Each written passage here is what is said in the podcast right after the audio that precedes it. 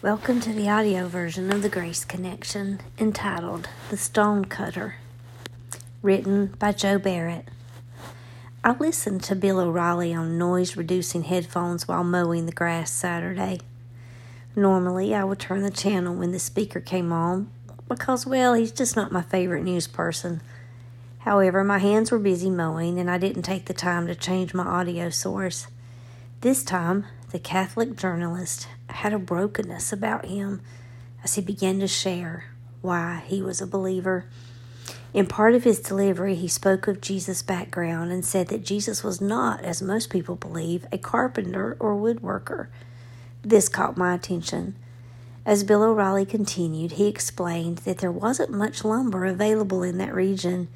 Instead, Jesus was a stone cutter, as was his earthly father.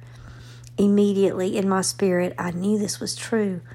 I recall preaching that the manger was most likely not made of wood, but in those days, animals in Jerusalem ate instead out of hollowed out rocks.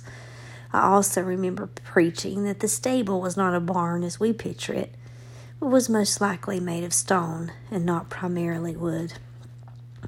I began going back through the Bible as I know it in my mind, this time picturing Jesus not cutting wood, but instead helping his father find stones that they would cut for some specific person. It explains so much. For example, of course, Jesus is the chief cornerstone that the builders rejected.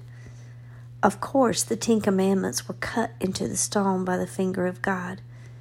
I'm not surprised that when Jesus found Peter, he said, Thou art the rock upon which I will build my church.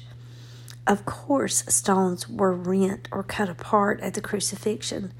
Jesus is the stone cutter. And yes, no wonder Jesus will reveal your new and secret name by engraving it into a stone. Revelation 2:17 says, "Are your ears awake? Listen.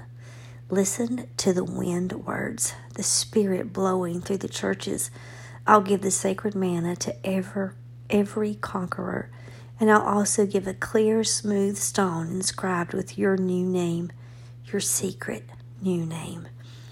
Picture the young Jesus looking for the right stone for his father to cut into a specific shape to fit into a wall. Now picture that same Jesus looking for lively stones to build with. When the boy Jesus saw a stone, he didn't just see a rock, he saw what it would look like after his work on that stone was complete. That is exactly what God is doing in you and me today. He sees what we will look like when He's done chiseling away the things that don't belong. He's the stone cutter.